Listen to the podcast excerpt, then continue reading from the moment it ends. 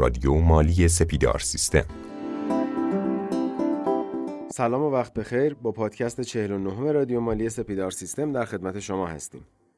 سوالات شما دوستان عزیز به دست ما رسید. تو سرفصل و موضوع بیمه و تامین اجتماعی ما سعیمون رو می‌کنیم تو جلسه بعدی به اونها پاسخ بدیم. پیشنهاد می‌کنم پادکست پنجاهم رو دنبال بکنید تا پاسخ سوالات خودتون در حوزه بیمه رو دریافت بکنید.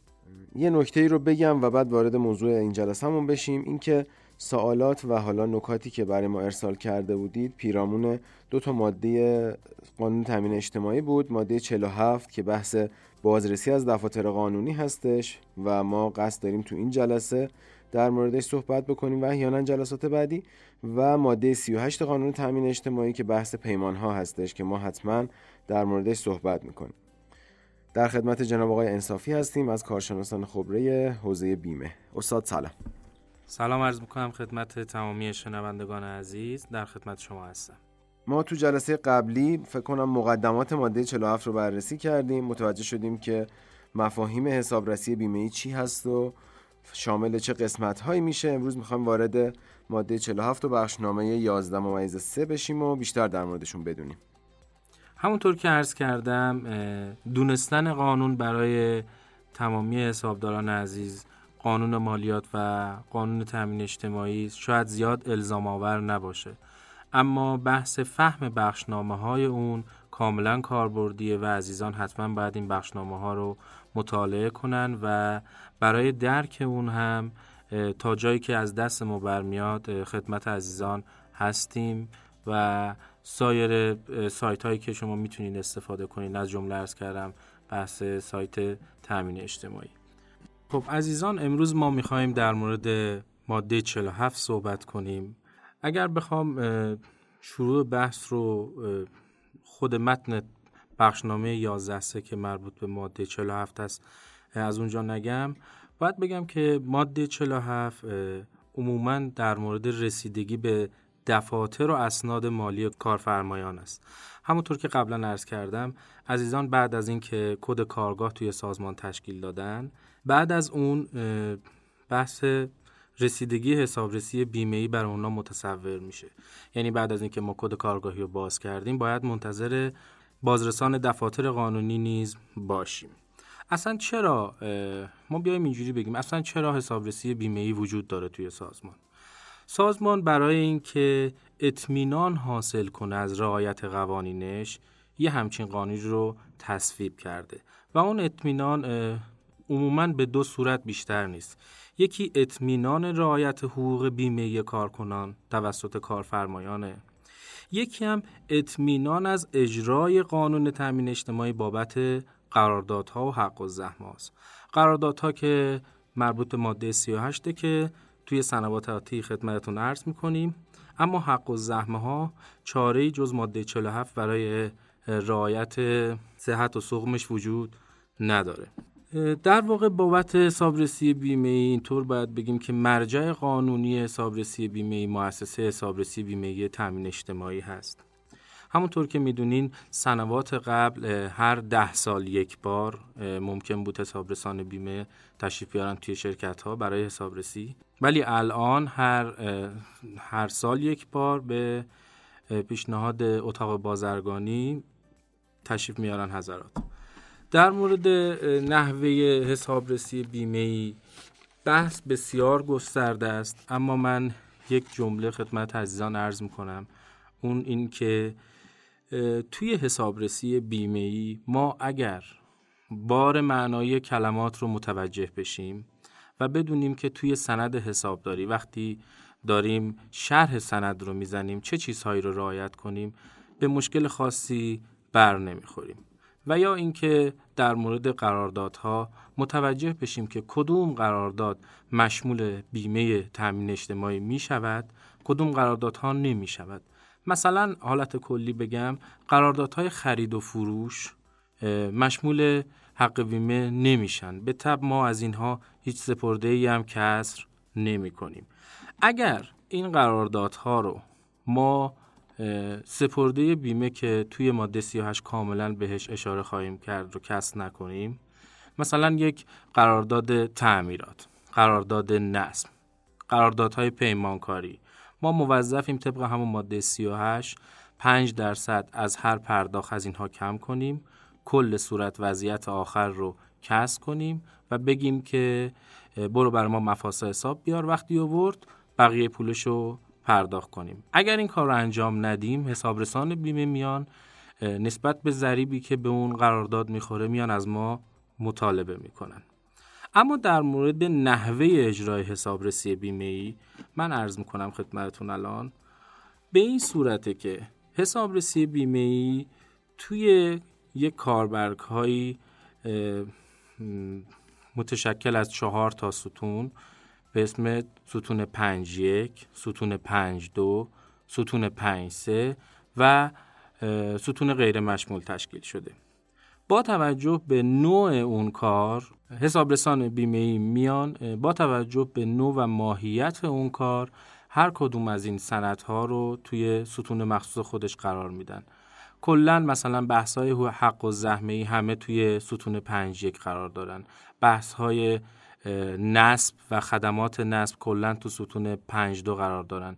بحث های تعمیرات با به قولی با لوازم و با ابزار همه اینا توی ستون پنج سه قرار دارن. اما ما ما به عنوان حسابدار چطور تشخیص بدیم که یک شرح سند شامل کدوم یکی از این ستون ها میشه؟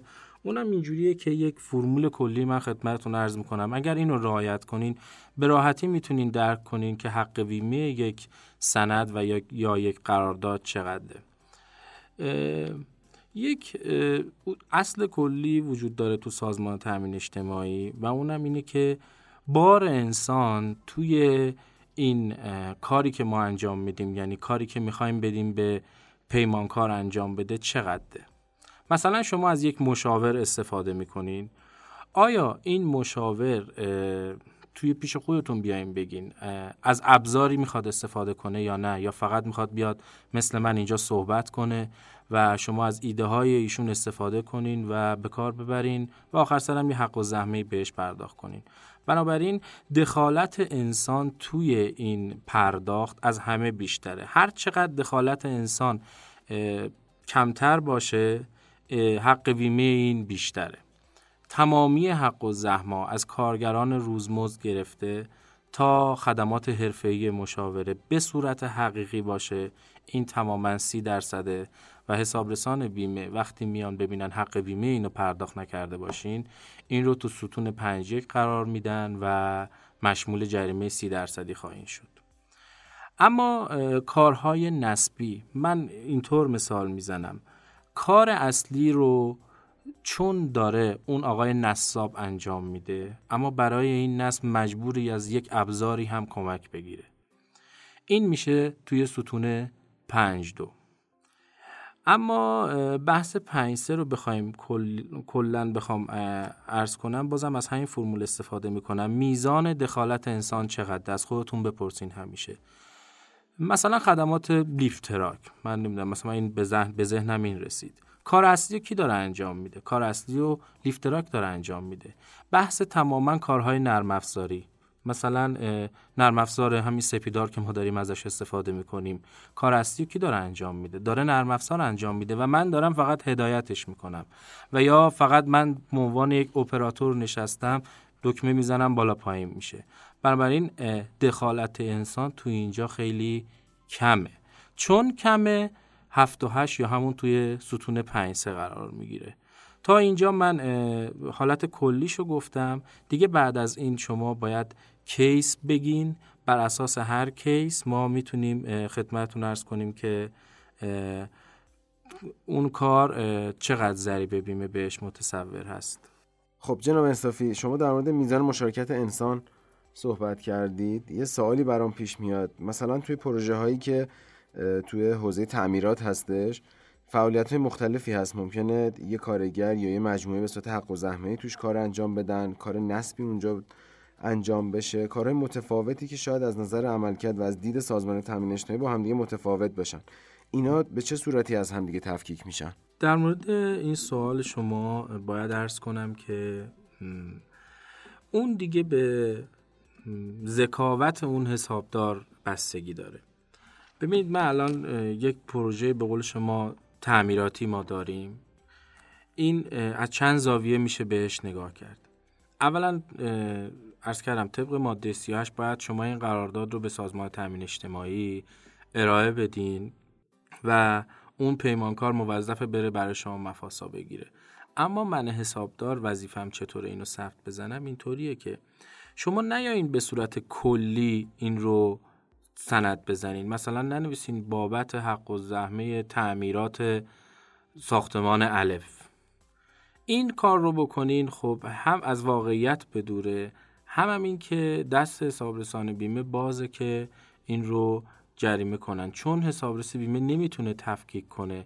که چقدر این حق و زحمه است و چقدرش خرید مصالحه و چقدرش بابت کارهای نسبیه. بنابراین یک اظهار نظر کلی می‌زنه اظهار نظر کلی می‌کنه و کل این رو می‌بره تو ستون 5 و مشمول جریمه 7 و 8 میشه.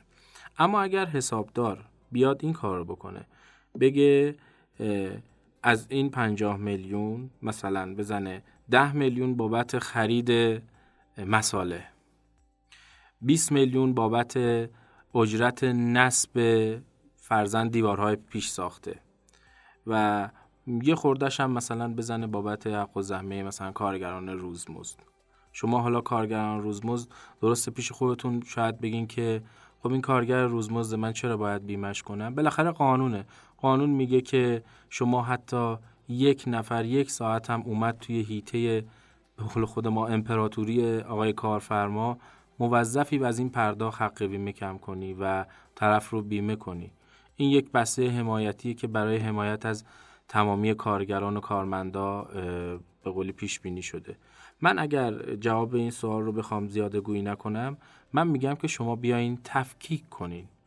اگر یک کاری مثلا شما قالب می‌سازین درسته؟ یک حق و زحمه بابت اون ساخت قالب میدین و یک پولی هم بابت خرید اون مواد اولیه اون قالب میدین.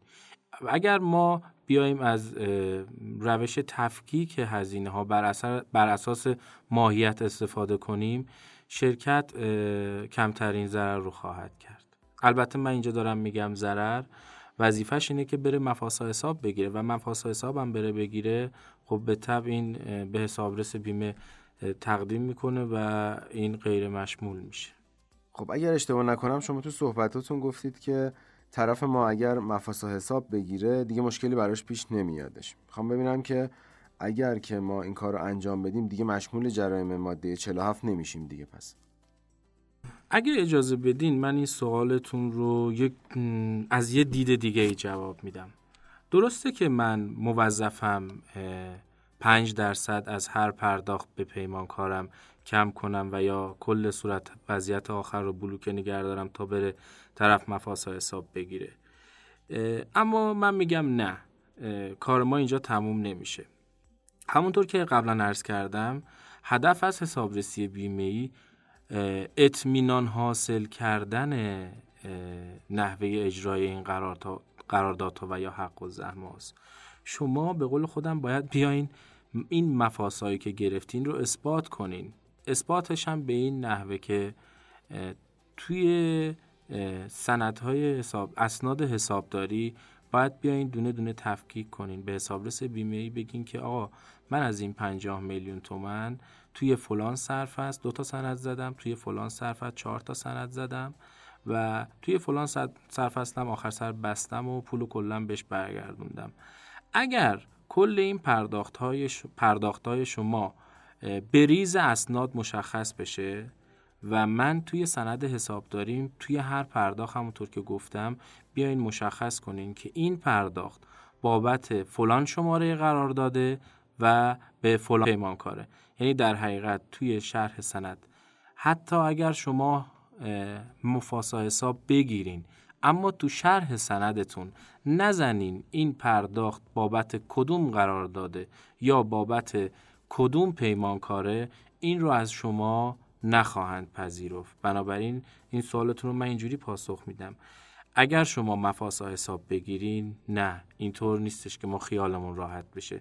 شما باید این مفاسا حساب رو برین اثباتش کنین. اثباتش هم به چه نحو ورز کردم؟ باید بیاین یه جدولی درست کنین توی حالا اسناد مالی خودتون و دونه دونه اشاره کنین که توی کدوم سندها اثر مالی این از بین رفته و به صفر رسیده. اگر مازاد بر این پرداخت کرده باشین حسابرسی بیمه میاد مازاد این رو از شما مطالبه می‌کنه. و ناچارن شرکت از این موضوع متضرر میشه. خب بسیار هم عالی ممنونم از شما.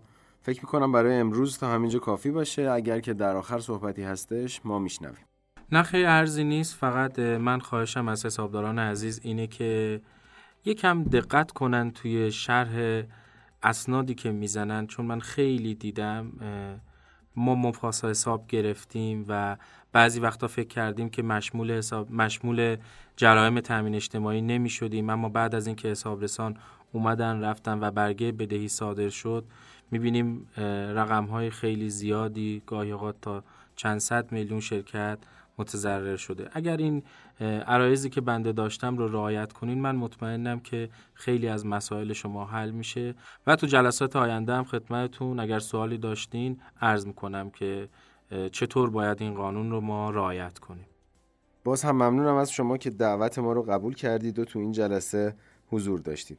و در آخر هم ممنون از مخاطبان عزیز رادیو مالی که همراهان همیشگی ما هستند به خداوند بزرگ میسپارمتون.